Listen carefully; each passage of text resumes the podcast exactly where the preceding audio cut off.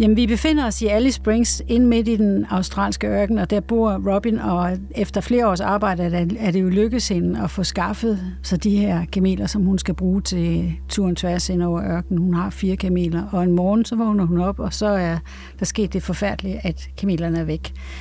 Og det er det er sket før. Hun har før måtte ud og finde dem. Øhm, normalt er de kun et par kilometer borte, og det har ikke været så svært at finde dem, men den her gang er de altså rigtig væk. Og den første dag, der går hun hele dagen i brændende hede og hen over stenørkenen og op i bjergene og prøver at følge nogle spor, som hun tror er deres. Taber sporet igen, finder noget senere, som hun tænker, det er dem. Og øh, kommer hjem sent om aftenen efter at have gået hele dagen i brændende varme, uden at finde kamelerne. Og næste dag gør hun det samme en gang mere, og hun finder dem stadigvæk ikke, og det går op for hende, at de er måske, de er måske faktisk blevet rigtig væk. Og hun kender nogen i Alice, som hun overtaler til at tage, tage hende med op i en flyver, så hun kan prøve at undersøge, altså simpelthen øh, se for luften, om de kan finde dem. Og, øh, og de flyver, og de flyver, og de flyver hele dagen, og til sidst så, øh, så er, er de ved at give op, og, øh, og det går op for hende, at en del af hende ønsker, at de skal give op. At, øh, at hun behøver ikke. Hun behøver ikke gennemføre den her rejse. Hun kan bare lade være. Det er den perfekte undskyldning. Hun kan sige, jamen jeg gjorde, jeg gjorde hvad jeg kunne, men kamillerne forsvandt. Og piloten vender sig rundt i sædet og spørger hende, om de skal tage, skal vi, skal vi tage en, et forsøg mere, og hun er sådan set parat til at sige nej, vi, vi tager hjem. Men veninden, som er gået med op, overtaler hende til, at de tager en flyvning mere, og der finder de så kamillerne. Og så skriver hun, at det var i det øjeblik, at alle mine uforenelige jeg'er blev enige om at foretage rejsen.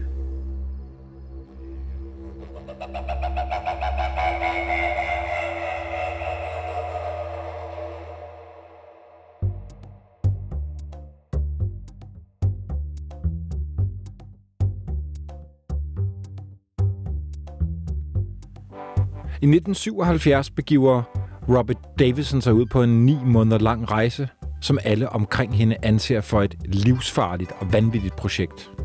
I selskab med fire kameler og en hund går hun 2.000 km tværs over det halve Australien gennem ørkner, bjerge og øde områder ud til det indiske ocean. Robin foretager ikke rejsen for at blive berømt, tværtimod. Hun ønsker at søge væk fra det moderne samfund. Hun er ung, vred, opfarende og har det svært med andre mennesker. Men rejsen forandrer hende og kommer til at ændre hendes liv. Og til at hjælpe mig ud, eller os alle sammen ud i ørkenen, har vi besøg af Hanne Strauer. Velkommen. Tak skal du have. Han du var med før, og vi sidder oppe under loftet inde på Nationalmuseet en sen sommer-augustdag, og det føles som om, der er 52 grader oppe i studiet. så, så, så vi sveder. Det, det føles som, vi er i ørkenen. Det passer meget godt til det, vi skal være i stemning til. Hanne, du er uddannet biolog, du er forfatter, har arbejdet på Danmarks Akvarium og Statens Naturhistoriske Museum. Og du har, siden du var helt ung, været fascineret af ekspeditionshistorie, og så læste du Robins bog om rejsen, som ligger her foran os. Egne veje tilbage i 77. Hvad, hvad, hvad gjorde rejsen, eller hendes rejse, hvad gjorde bogen ved dig? Jamen, den skubbede jo til øh, nogle drømme, tror jeg, øh, som vi måske alle sammen har. Øh, den her idé om, at man kan, man kan gøre, hvad man vil. Øh, man skal bare gøre det. Øh, jeg var meget ung. Jeg gik i gymnasiet, tror jeg, og jeg tror, den stod på min forældres bogreol, og så tog jeg den bare og læste den, og blev ligesom ramt i mellemgulvet af den her unge kvinde, som var selvfølgelig noget ældre end mig, men, men altså havde været i 20'erne, da hun foretog den her rejse, og øh, den måde, hun havde ligesom bare sagt, øh, at der var så mange ting, hun var ligeglad med. Hun var ligeglad med, hvad andre tænkte, og hun var ligeglad med, hvad øh, en hel masse konventioner, og det var faktisk i virkeligheden måske alle dem, hun gerne ville væk fra. Det var jo meget inspirerende, og burde i virkeligheden stadigvæk være meget inspirerende. Ja, men der var ikke nogen, der siger, at den er uaktuel, siden den er... Det er den absolut ikke.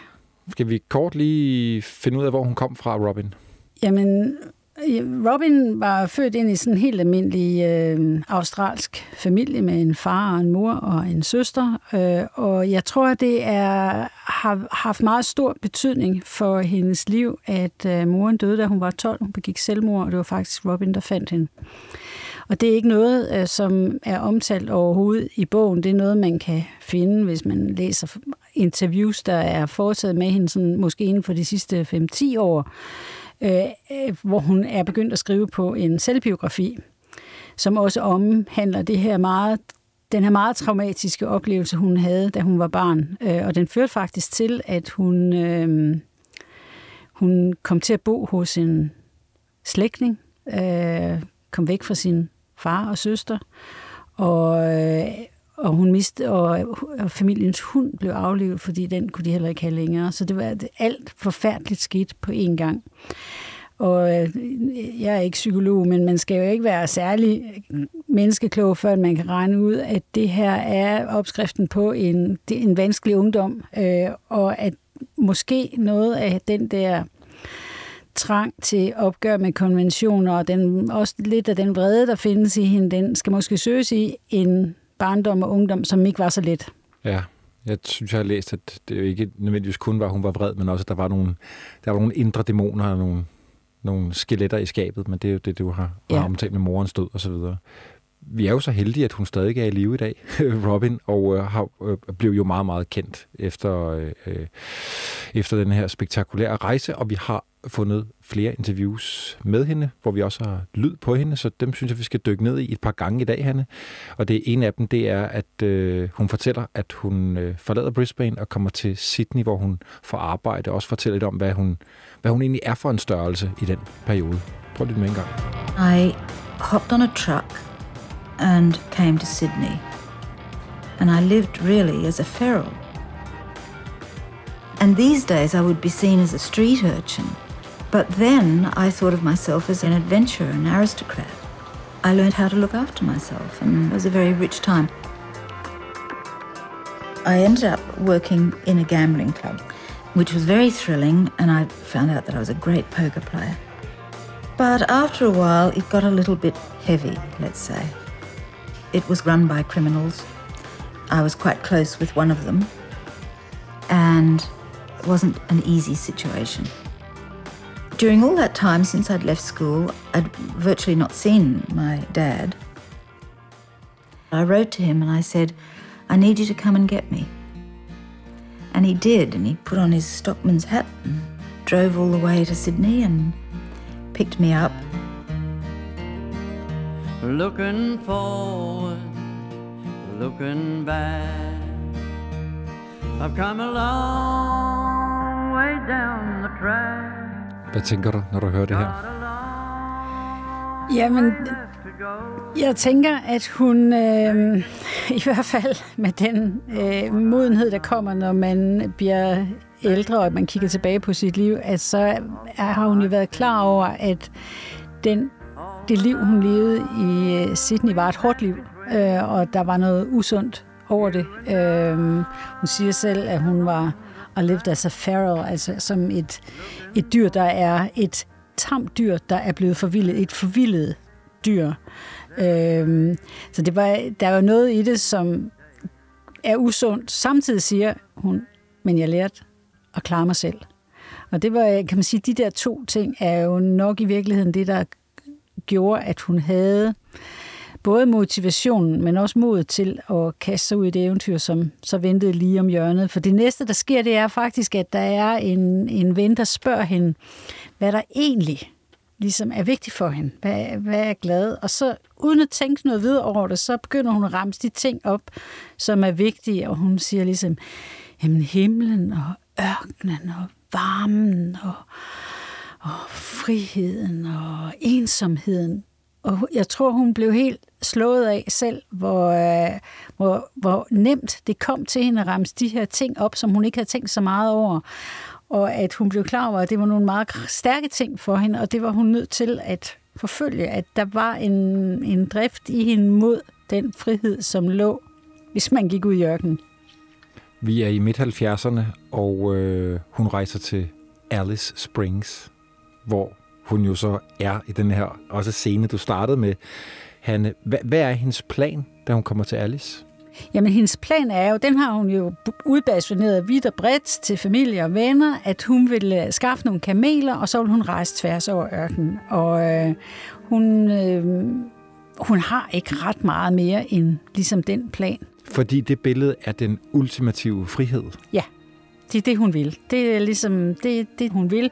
Hun har også, hun er også en del af en øh, politisk øh, aktiv venstreorienteret øh, ungdomsgruppe, som solidariserer sig med den øh, oprindelige australske befolkning. Det betyder meget for hende, hvis du er aus- hvid australier og lever i en af storbyerne, så er du ikke særlig nær kontakt med den australske aboriginal befolkning. Det er sådan, de er i udkanten af det her samfund ofte i, som perifere eksistenser, alkoholiserede, arbejdsløse, og det, som der bliver set ned på.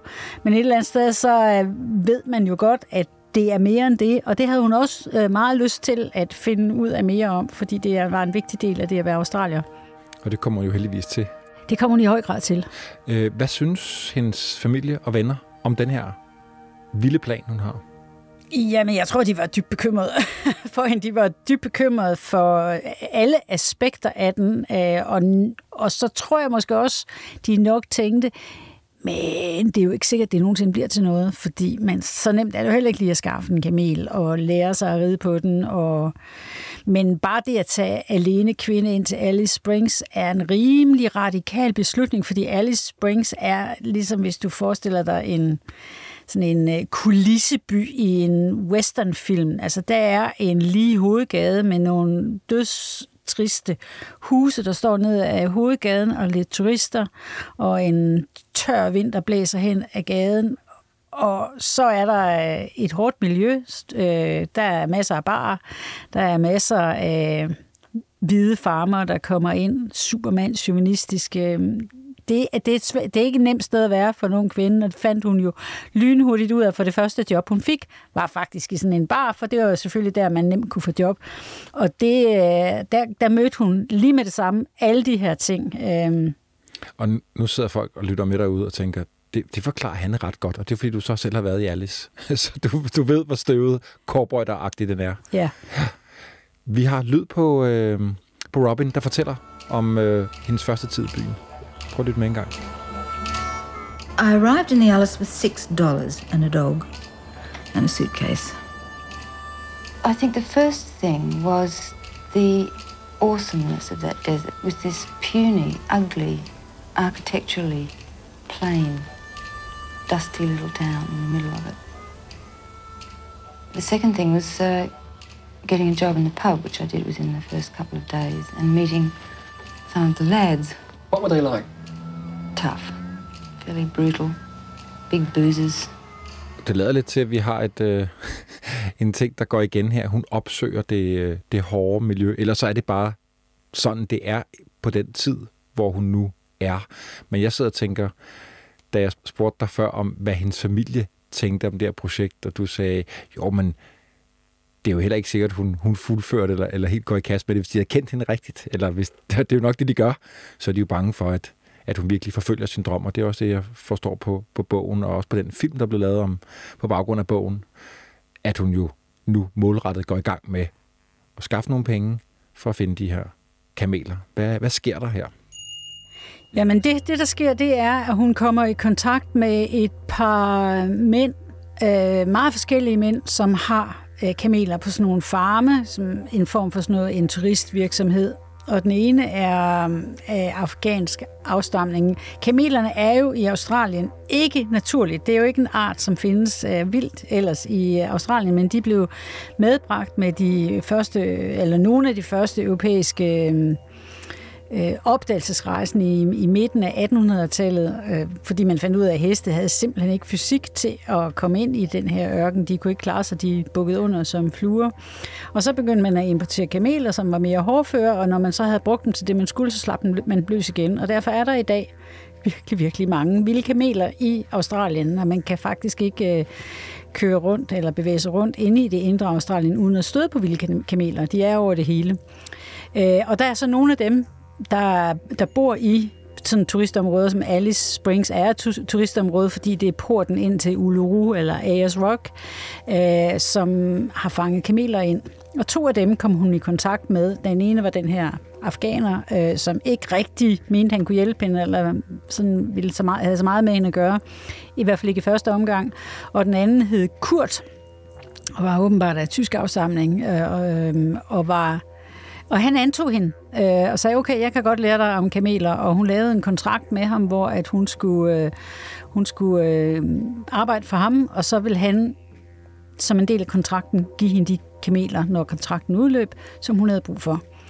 Øh, og det eneste problem var, at han var fuldstændig rablende sindssyg, og hun blev faktisk i tiltagende grad øh, redselslagen for ham, fordi han var uforudsigelig. Han bare fik det ene raserianfald efter det andet. Han kunne komme stormen ind i hendes værelse klokken halv seks om morgenen og rive dynen af hende og råbe og skrige og true hende med alverdens ting og sager. Så selvom hun havde arbejdet der på et tidspunkt i nogle måneder og ligesom kunne begynde at se enden på, at måske kunne hun få, få, få den del af kontrakten, som var hende, så endte hun faktisk med at flygte derfra. Så kom hun tilbage igen, fordi hun var nødt til at få de her kameler, og fik lavet sådan en eller anden form for våbenhvile med, med Kurt, øh, hvorpå Kurt snød hende øh, og forsvandt. Solfarmen øh, for næsen af hende, sådan så at han ikke var forpligtet, eller ikke selv følte, at han var forpligtet af kontrakten. For at gøre en lang historie meget kort, så endte hun med at få fire kameler til sidst. Og hun havde lært, hvordan man skulle håndtere dem. Hun havde lært, hvordan man får dem til at lægge sig ned, så man kan sætte en sadel på dem og pakke dem pakke, øh, kan man sige, al mulig bagage på den. Hun havde lært, hvordan man kunne øh, sætte det, der hedder næsepløk i den, fordi de har, det er jo drøvetykker, de kan ikke butte bisel. Så det er, de skal styres på en anden måde. Hun har lært, hvordan man rider på den, øh, og hun har lært en hel masse om deres adfærd, og hvordan man i det hele taget skulle begå sig rundt om. Det er nogle selvstændige dyr, ikke? Det er øh, nogle meget selvstændige dyr, nogle kloge, meget, meget kloge dyr, øh, og øh, kæmpe store. De, altså det skal man lige huske her. De er altså gigantiske. De er, ja, øh, bare inden jeg skulle ind i dag, så googlede jeg lige, hvad der er tilfælde med, om kameler har slået mennesker ihjel, og der er mange, mange tilfælde. De kan altså lidt som ingenting slå nogen ihjel, og de har gjort det. Og det skal man være klar over, når man ham at gøre med kameler, fortalte hendes to kamelguruer øh, der i Alice øh, hende, det er, at hun skal vide, at kameler er farlige. Vi skal have introduceret en anden, også vigtig person øh, i, i bogen på hendes rejse, og det er Rick, som hun, så vidt jeg husker, møder øh, inde i byen. Han er fotograf. Ja, Rick Smolan er en øh, New Yorker fotograf, øh, som er der på opdrag for Time Magazine, og han øh, træder ud en dag, og der står en ung kvinde, som er i færd med at pusse vinduer, og han bliver fuld fuldstændig betaget af, hvor smuk hun er. Der har hun fået arbejde inde i byen, ikke? Ja, det viser sig så, at det er Robin, og han skynder sig selvfølgelig at tage nogle billeder af hende, hvorpå hun bliver aldeles rasende og skælder ham ud. Og det er sådan deres første møde, øh, og det, skulle, det er egentlig, kan man sige, meget betegnende for den dynamik, som skulle vise sig at blive mellem dem. Øh, det ender med, at de falder lidt i sådan, hun falder lidt ned, og de mødes igen senere om aftenen, og da hun ligesom finder ud af, hvem han er, så kan hun også se, at måske kan han hjælpe hende. Fordi hun har jo skrevet inden hun overhovedet ligesom gik i gang med hele det her projekt, havde hun skrevet til National Geographic, og ligesom så, hej, jeg er en ung australsk kvinde, jeg vil gå igennem ørkenen med nogle kameler, vil I ikke gerne støtte mig? Hun har aldrig hørt fra den. Og så spørger hun Rick der, om, om kan du ikke øh, hjælpe mig med at komme i kontakt med National Geographic? Og Rick er, tror jeg, en meget, meget, meget venligt menneske, så det gør han selvfølgelig, men han er så også, kan man sige, heller ikke helt... Øh, han er også meget betaget af hende. Han synes simpelthen, hun er underdejlig. Øh, så han øh, hjælper hende med at komme i kontakt med National Geographic. Og så sker der det, at National Geographic svarer, og ja, de vil gerne støtte hende. Øh, og det bliver selvfølgelig Rick, som skal være fotograf på det her arrangement, fordi den deal, National Geographic tilbyder hende, er jo, at øh, hun skal skrive en artikel til National Geographic om sin tur, når hun har fuldført den. Det betyder også, at hun er forpligtet til at fuldføre den. Der har vi et dilemma. Ja, allerede der begynder hun at blive fanget, og Rick skal fotografere, kan man sige, nogle af forberedelserne, og så skal han så møde hende en 4-5 gange undervejs og ligesom dokumentere hele turen. Og for hende bliver det et kæmpe problem, fordi hele ideen med at tage afsted for hende er, at hun er alene, hun er ikke afhængig af nogen, og hun skylder ikke nogen. Og nu er det blevet præcis modsat. Nu skylder hun nogen en historie. Hun skylder nogen at gøre, det, gøre turen færdig. Øh, og hun er ikke alene længere. Der kommer nogen og fortryder hende, eller kan man sige, for øh, og afbryder hendes ensomhed ude i ørken, den som hun har set så meget frem til. Og det bliver en kamp inde i hende, og det bliver en kamp imellem hende og Rick. Og hun opfører sig jo, ja, voldsomt over for ham, i hvert fald de første par møder. Det kommer vi jo tilbage til. Øh, fortæl lige, hvor, eller, og han er nu dog selv været der, i modsætning til, til også til mig. Hvor vanvittigt er det her, hvor, hvor sindssygt er det, at hun som, som ung kvinde vil gå alene ud, uden nødvendigvis at have erfaringen ved at gå ud i den her ørken? Det er relativt øh, sindssygt, fordi det er jo, for det første er det en kæmpe afstand og det er jo altså, vi, vi taler om et tidspunkt, hvor der ikke er mobiltelefoner, satellittelefoner, øh, der er ikke engang radiokontakt. Øh, der, der er sådan set ikke rigtig nogen mulighed for at kommunikere med nogen undervejs, andet end hvis du tilfældigt bomber ind i nogen et eller andet sted, og de måske har en bil og har benzin til den. Øh, men der kan være mange, mange hundrede kilometer imellem det, og det kan du nå at dø af rigtig mange gange. Så er der alle de farlige dyr. Ja, jeg tænker slangerne, når hun ja. øh, lægger sig for natten der. Ja, der, der er slanger, der er nogle af de, de øh, giftigste slanger i verden, er i Australien. Der er vilde kameler.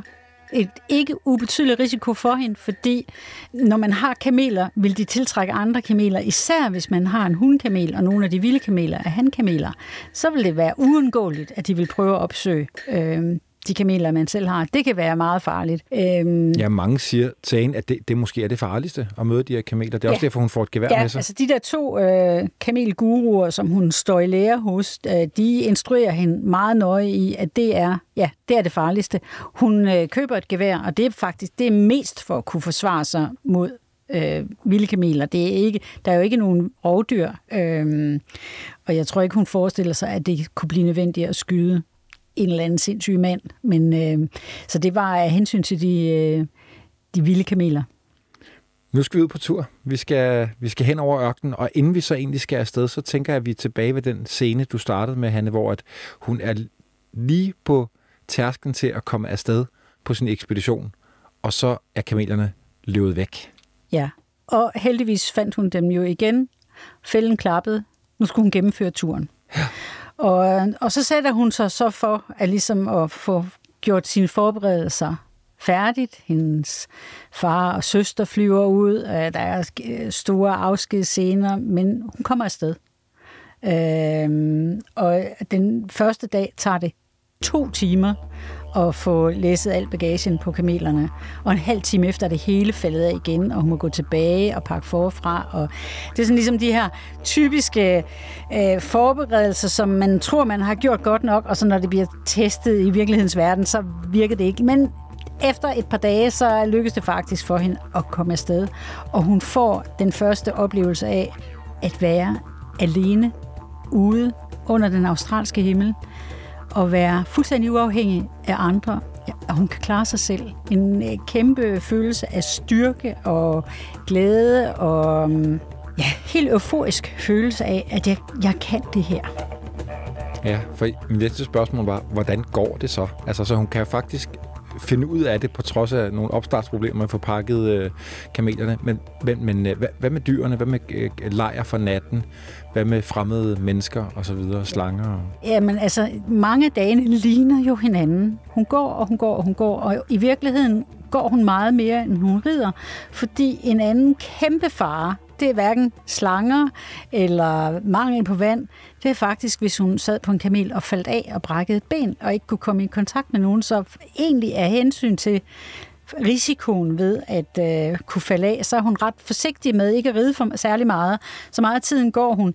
Jamen, så går hun indtil hun... Øh, det er tid at slå lejr, og så skal kamelerne spille, lægge sig ned, og al bagagen skal af, og de skal have noget at spise, og hun skal måske slå et telt op, og så skal hun lave mad, og så skal hun se til kamelerne igen, og, og sådan bliver der sådan en trumrum, hvor øh, hver dag øh, ligner den, der var før, bortset fra, at der selvfølgelig landskabet skifter, himlen skifter, stjernerne skifter.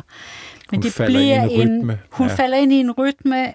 Hun har perioder, hvor at hun bliver fortvivlet og synes, at det er for svært.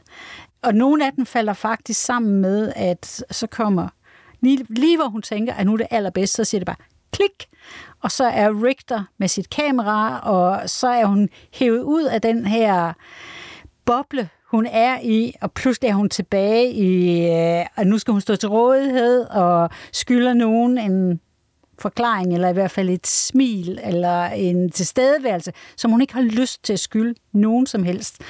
Så de første gange Rick kommer derud, er, er helt ekstremt fyldt med konflikt.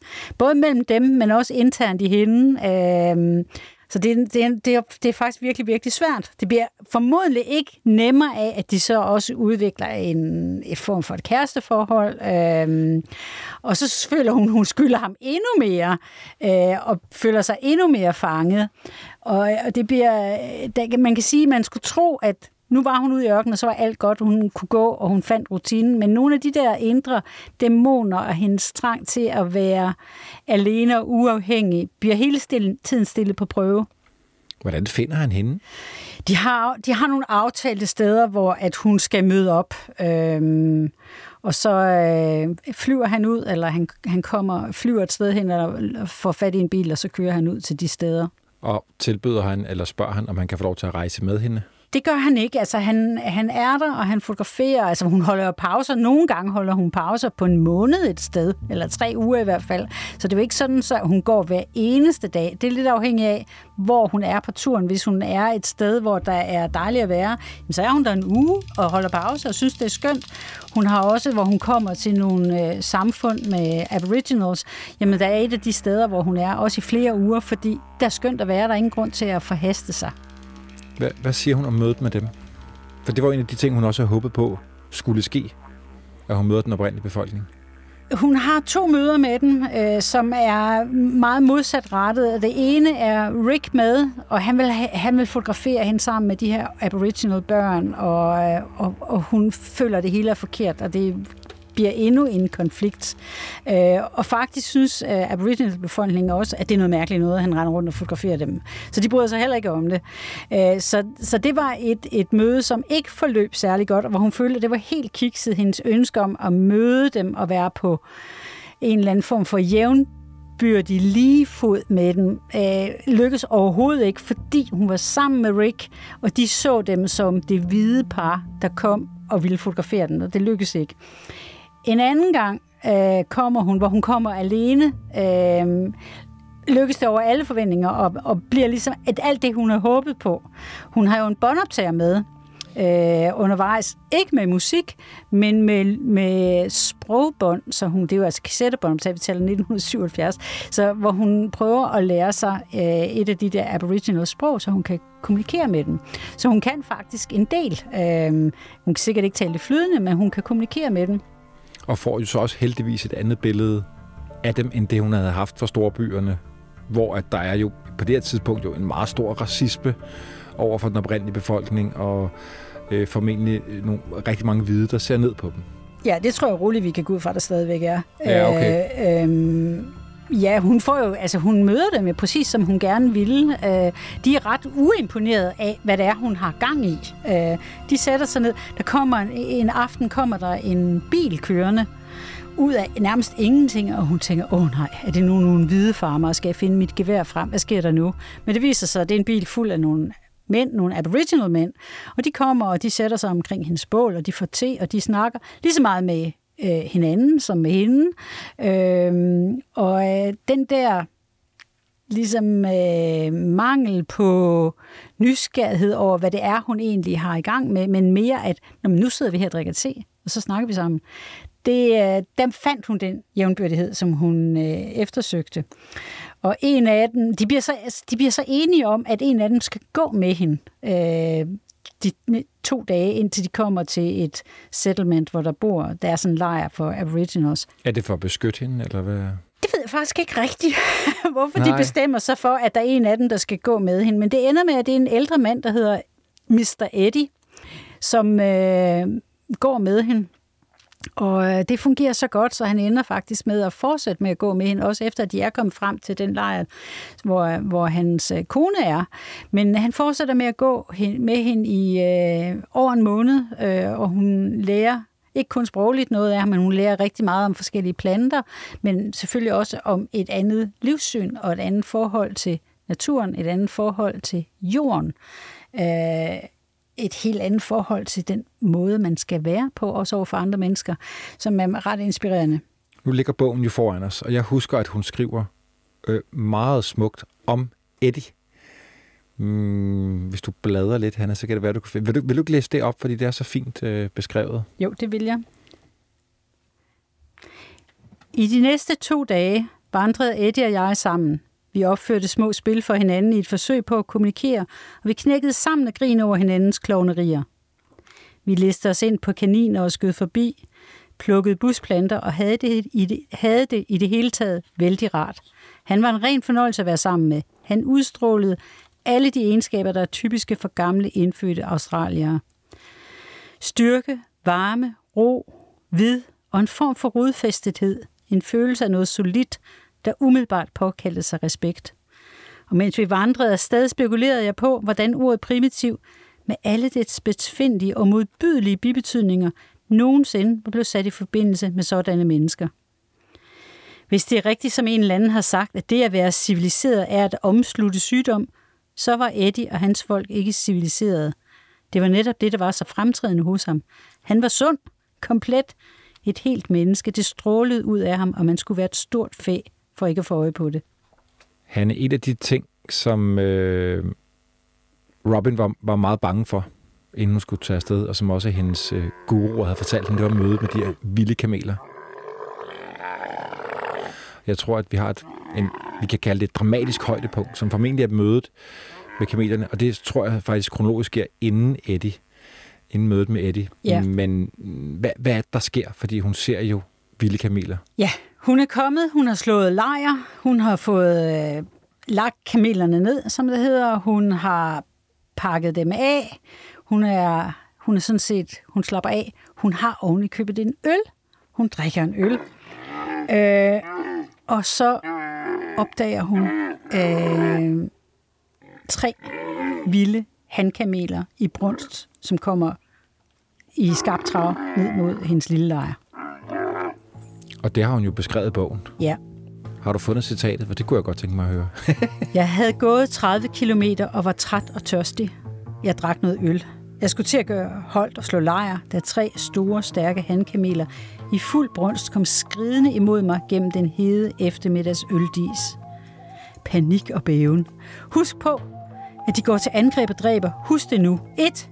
Bind Bob grundigt fast. 2. Få ham ned at ligge. 3. Tag riflen op af hylstret. 4. Lad riflen. 5. Spænd hanen, sigt og fyr. De var kun 30 meter væk, og fra det ene sprøjtede rødt blod i en cylinderformet bue. Han så ikke ud til at mærke til det. De gik frem mod mig igen. Jeg var angst helt ind i maven. Først troede jeg ikke, det var virkeligt. Så troede jeg ikke, det nogensinde ville holde op. Det dunkede i mine ører. Den kolde sved løb ned ad ryggen på mig. Frygten gav mig synsforstyrrelse. Så var jeg forbi det punkt, hvor jeg ikke længere tænkte, men bare handlede. Hist, denne gang lige bag hovedet, og han vendte sig og lundede væk. Hist, tæt ved hjertet igen. Han sank sammen, men blev bare siddende. Hist, i hovedet død. De to andre trissede afsted ind i buskaget. Ryste over hele kroppen og svede, ryste og svede. Du klarer den indtil videre. Hun er jo dybt chokket over det her ja. møde. Også at hun faktisk bliver nødt til at skyde dem? Jeg tror, det var øh, helt forfærdeligt for hende at skyde en kamel, fordi hun elskede kameler. Øh, og det her er sådan en af de her tilfælde, hvor at det nytter, man skal ikke tænke, man skal bare gøre, for det handler om liv og død. Øh, så, hun, så hun skød, øh, og hun dræbte øh, to af kamelerne, og den tredje forsvandt. Hanne, dem hun forsvarer, det er jo, hun forsvarer kameler, hun forsvarer sig selv, men hun forsvarer jo også sin absolut bedste ven og sin trofaste hund, som hun faktisk har haft med, så vidt jeg husker, helt tilbage fra, fra Brisbane, en, en hund, hun har med sig ud ja. i, i, uh, i Tally Springs, og som er med hende gennem uh, alle årene. Ja. Altså, hendes hund er, betyder alt for hende. Uh, det er hendes allerbedste ven. Det er den, der finder slangerne og advarer hende imod den. Det er den, der kan man sige, kan finde tilbage, hvis de kommer til at gå lidt langt væk fra lejren en aften, hvor de har gået på tur. Så ved øh, hun lige præcis, hvordan de skal finde tilbage. Men først og fremmest er det den, der er hendes selskab. Det er den, som øh, er en trofast hundekrop, som man kan putte sig ind til, når det er lidt for mørkt om natten. Det er den, der kommer hen og sætter sig ved siden af en, hvis man er ked af det. Det er den, der er fuld af spilopper og sjov, og som man griner med. Og det, er hendes, det er hendes selskab på den her tur. Det er hendes bedste ven. Og øh, så får hun jo besøg af Rick. Ja. On and off og det er tumultarisk de første mange møder, og så sker der et eller andet. Altså, Rick er jo betaget af hende, formentlig forelsket i hende, ja, ja, hvis, det overhovedet, hvis det overhovedet kan gøre det. Helt, helt sikkert. det ændrer sig lidt fra hendes øh, side også. Og jeg tror på et tidspunkt, hvor, de, hvor hun er, de er kommet hen til et sted, hvor, hun, øh, hvor bestyren er sådan et eller andet øh, lejrforetagende for Aboriginals, som er en af hendes venner. Og hun har set frem til det her møde og holder meget af den her fyr, og hun brokker sig over Rick igen, fordi hun jo synes, han er så irriterende. Og så, så siger den her bestyrer til hende, at øh, nu, det synes han egentlig, at hun skal holde op med, fordi at øh, Rick er faktisk en meget flink fyr, og han gør rigtig meget for hende. Og, og hun kunne jo bare have valgt at sige nej til pengene og til National Geographic og hele det foretagende.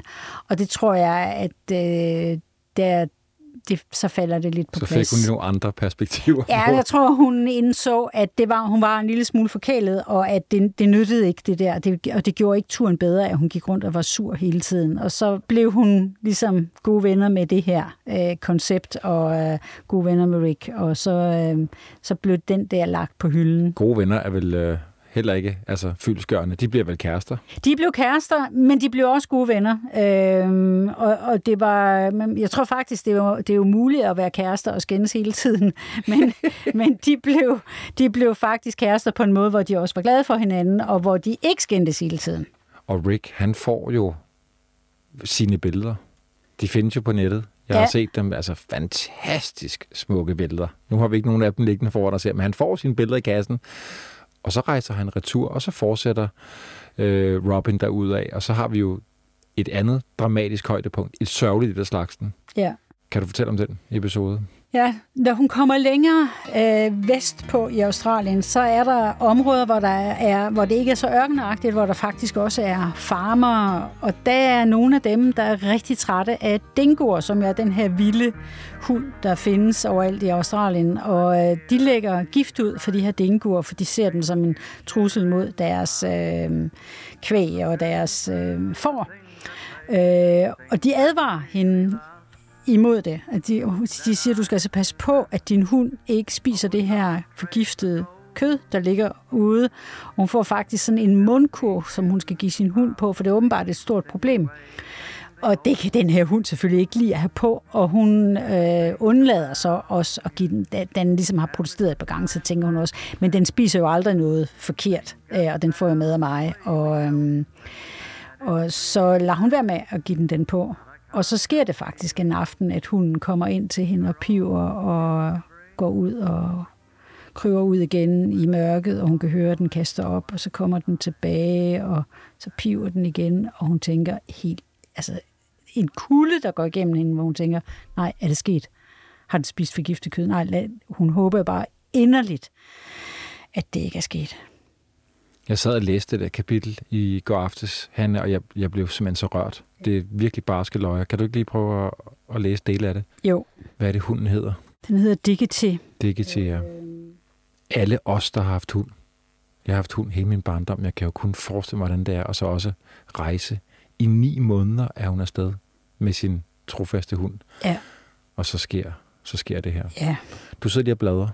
Jeg sidder lige, jeg sidder lige og bladrer, øh, og nu er jeg kommet frem til det. Robin skriver her, Du er min Diggy, og det kan ikke ske for dig. Diggy til begyndte at vandre rundt på må og få, mens hun kastede voldsomt op og kom hen til mig for at blive beroliget. Hun var godt klar over det. Pludselig løb hun hen til nogle sorte akaciebuske og vendte sig om mod mig. Hun gøede og hul, hylede af mig, og jeg vidste, det var fordi hun havde hallucinationer. Vidste, hun var ved at dø. Hendes to spejløjne brændte et billede ind i min hjerne, der ikke ville forsvinde. Hun kom hen til mig og puttede sit hoved mellem mine ben. Robin bliver simpelthen klar over, at hun er nødt til at aflive hende. Øh, og hun går ind og henter sit gevær. Jeg får hen til geværet, lavede det og kom tilbage. Hun lå på siden og vred sig i krampetrækninger. Jeg skød hende en kugle for panden. Jeg lå der på knæ, stivnet i lang tid. Så vaklede jeg tilbage til soveposen og lagde mig. Jeg rystede over hele kroppen af ubeherskede kramper. Jeg kastede op. Puden og tæpperne var gennemblødt af sved. Jeg troede, at jeg også skulle dø. Jeg troede, jeg havde slugt noget stryknin, da hun slikkede mig. Føles det sådan at dø? Er jeg ved at dø? Nej, det er bare chok. Hold op, nu skal du lægge dig til at sove. Jeg har aldrig hverken før eller siden været i stand til at gøre det, jeg nu gjorde. Jeg goblede hjernen fra og tvang den ind i øjeblikkelig bevidstløshed. Så hvad kommer der til at ske efter det her? Hvad gør det ved hende? Hun fortsætter. Næste morgen står hun op, helt mekanisk, pakker lejren sammen og går. Sætter den ene fod foran den anden og går og går og går til hendes krop ikke kan mere. Øh, og de næste tre måneder drømmer hun om den her hund hver eneste nat. Og den har det godt. Han har tilgivet hende. Øh, så det kommer hun til at tage med sig. Øh, det, det tror jeg aldrig forsvandt helt. Men hun fortsætter rejsen uden sin hund. Jeg kan ikke lade være med at tænke over, at, at øh, det, at hun mister sin trofaste ven, måske gør, at hun også accepterer Rick, når han så kommer igen. Altså, at så er det en, hun kan tale med og dele nogle af de oplevelser med, som hun måske ellers har haft øh, sin hund. Ja, det er meget muligt. Det, det, det, det, det, øh, reflekterer hun ikke selv over, så det skal jeg faktisk ikke kunne sige, om det har haft den effekt, eller om de allerede var kommet på så godt fod, fod at hun brugte ham på den måde som en kammerat også. Det, det ved jeg ikke helt. Men, øh, men jeg tror, at for hende blev, blev turen en anden, efter at Digitiv forsvandt.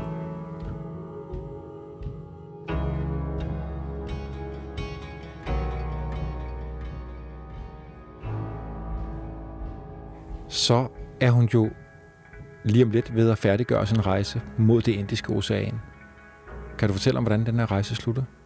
Ja, den slutter jo sådan, at hun modstræbende nærmer sig rejsens afslutning. Modstræbende? Hun har ikke lyst til, at den skal slutte? Nej, det har hun faktisk ikke. Hun er kommet ind i en tilstand, hvor det, hun gør hver dag, er blevet en vane, og hvor hun befinder sig godt med det. Samtidig så skal det jo have en ende, Øhm, og hun har ikke tænkt sig at gå tilbage, det er ikke på den måde, men, men, men hun prøver, hun trækker det lidt ud, øh, holder nogle lange pauser, øh, og så er der jo et problem, der skal løses, nemlig hvad skal hun gøre med kamelerne? Fordi de skal ikke slippes løs, og, og de skal heller ikke med tilbage, fordi hun skal flyve derfra. Øh, så efter nogle søgen finder hun faktisk nogle mennesker, meget søde mennesker, der har en farm, som siger, at her må de kameler gerne få deres otium. Og det letter jo en kæmpe stor øh, sten fra hendes hjerte, og så øh, ender det faktisk med, at hun sådan, i hvert fald helt symbolsk går hele vejen. Hun går hele vejen ud til kysten, ud over sandstranden, ud i bølgerne, ud i det indiske ocean til de her kameler, der aldrig før har set så meget vand i hele deres liv, og som synes, at det er en blanding af vildt mærkeligt og vildt øh, farligt og vildt sjovt. Øhm, og Rick er selvfølgelig med til hendes store ærgelse på det her tidspunkt. Jeg tror, hun bad ham om at blive væk i starten, og så sagde han, jamen jeg skal have de her billeder. Og så kom han og tog nogle vidunderlige billeder af, hvor hun er ude i bølgerne med kamelerne, og det ser fuldstændig paradisisk ud. Ja, fordi hvad kommer de billeder til at betyde? Nu er rejsen slut. Ja, jeg tror, den her rejse har jo forandret hendes liv på to helt uafhængige måder, og lige så afgørende. Den ene er det, der er sket med hende i den her rejse, som er, kan man sige, måske hele formålet med rejsen for hendes vedkommende, det var, at det skal også være en afsked med konventioner og med, med det civiliserede samfund og finde en måde at leve på, som var anderledes, og det lykkedes hende at finde den måde. Og nu skal hun så tilbage til den kan man sige, brutale virkelighed, som er fuld af biler og højhuse og folk, der stiller krav til hende. Måske øh, frygtede hun den. Ja, og det, det er den ene måde, den her rejse betød noget for hende. Den anden måde er, at den jo blev definerende for resten af hendes liv, fordi at det blev, man kan nærmest sige, at det blev hendes levevej. Hun skrev Øh, en artikel til National Geographic. Der kom i løbet af de næste par år over 50 artikler i forskellige internationale tidsskrifter, travel magazines og, og den slags, om hende, om hendes tur. Hun skrev Tracks, eller Egne Veje, som den hedder på dansk, som blev en international bestseller. Øh, og faktisk er den jo, er det jo, er den jo filmatiseret i her i 2012-13. Jeg kan ikke huske, noget det er. Fantastisk smuk film. Ja, mange, mange, mange år efter, at rejsen var slut. Så hun bliver ligesom ved med at være kameldamen, om så må sige.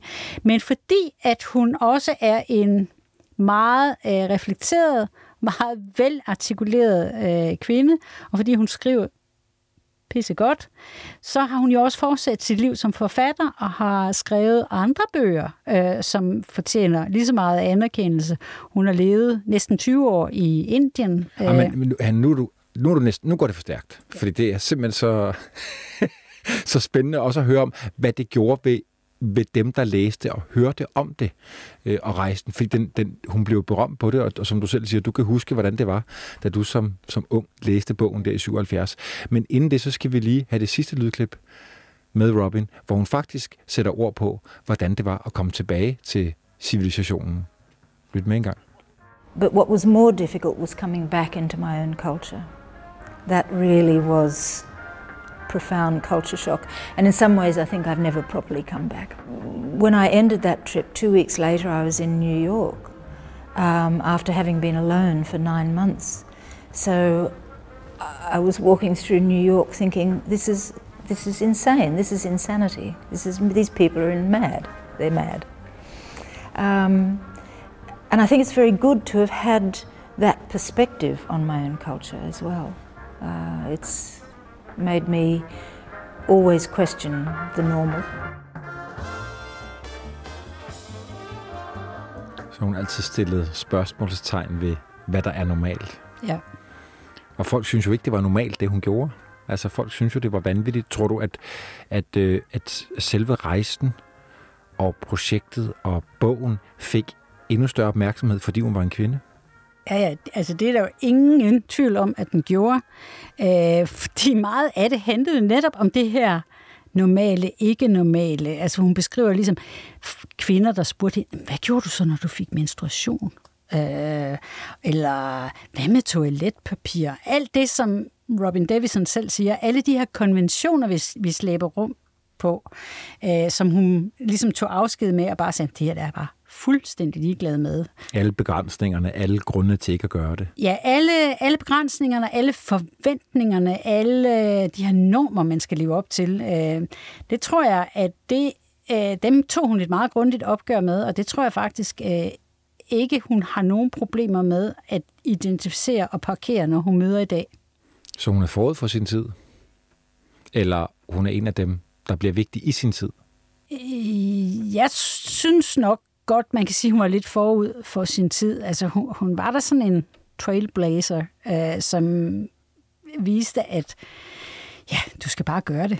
Øh. Og så siger du, at hun jo faktisk kom ud på mange andre store rejser. Hun bor hun, eller i hvert fald rejser i Indien i mange, mange år.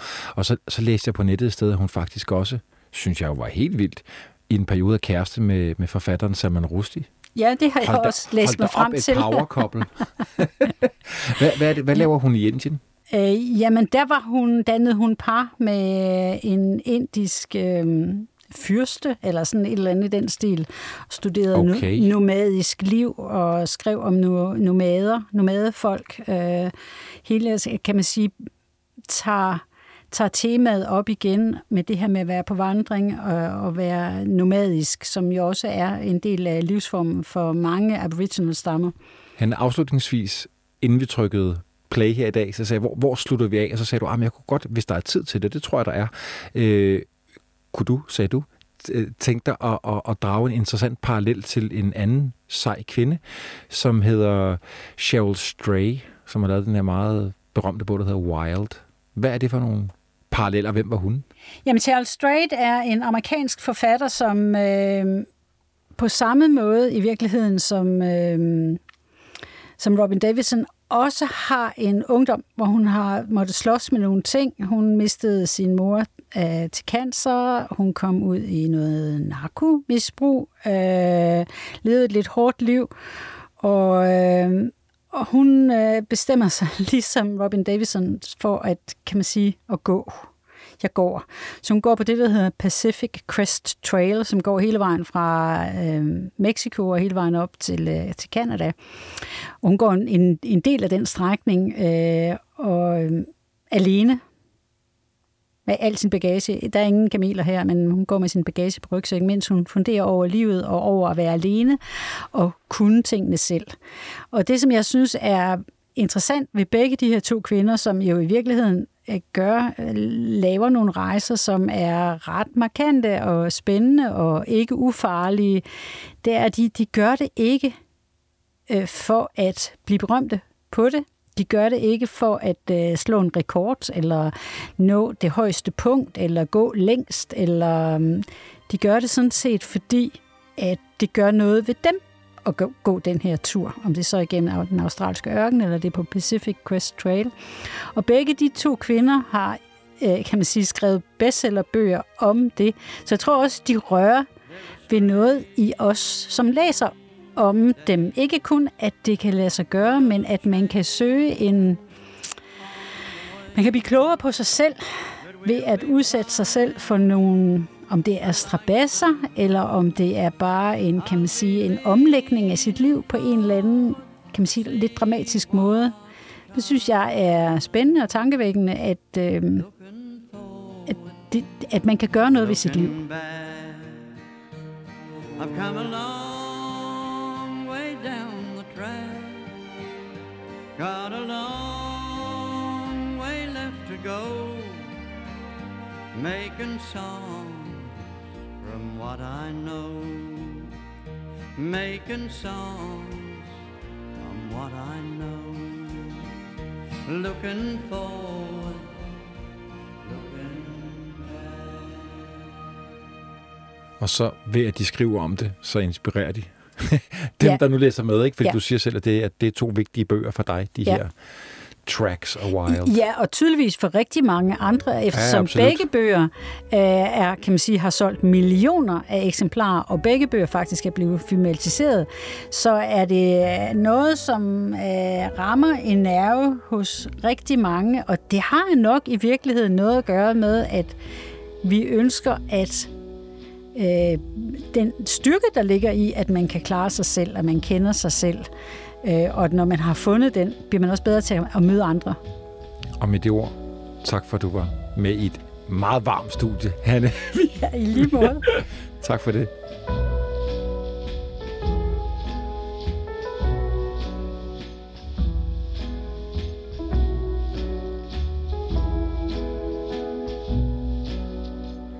Den yderste grænse er produceret af Jul og Brunse for vores tid og 24-7 med Christoffer Erbo Roland Poulsen som ekspeditionschef på Lyden. En særlig tak til Henrik Ede Lassen og Claus Tause Birkbøl for sparring med historier og kilder. Du kan finde serien og andre spændende historiske podcasts ved at søge på Vores Tid i din podcast-app.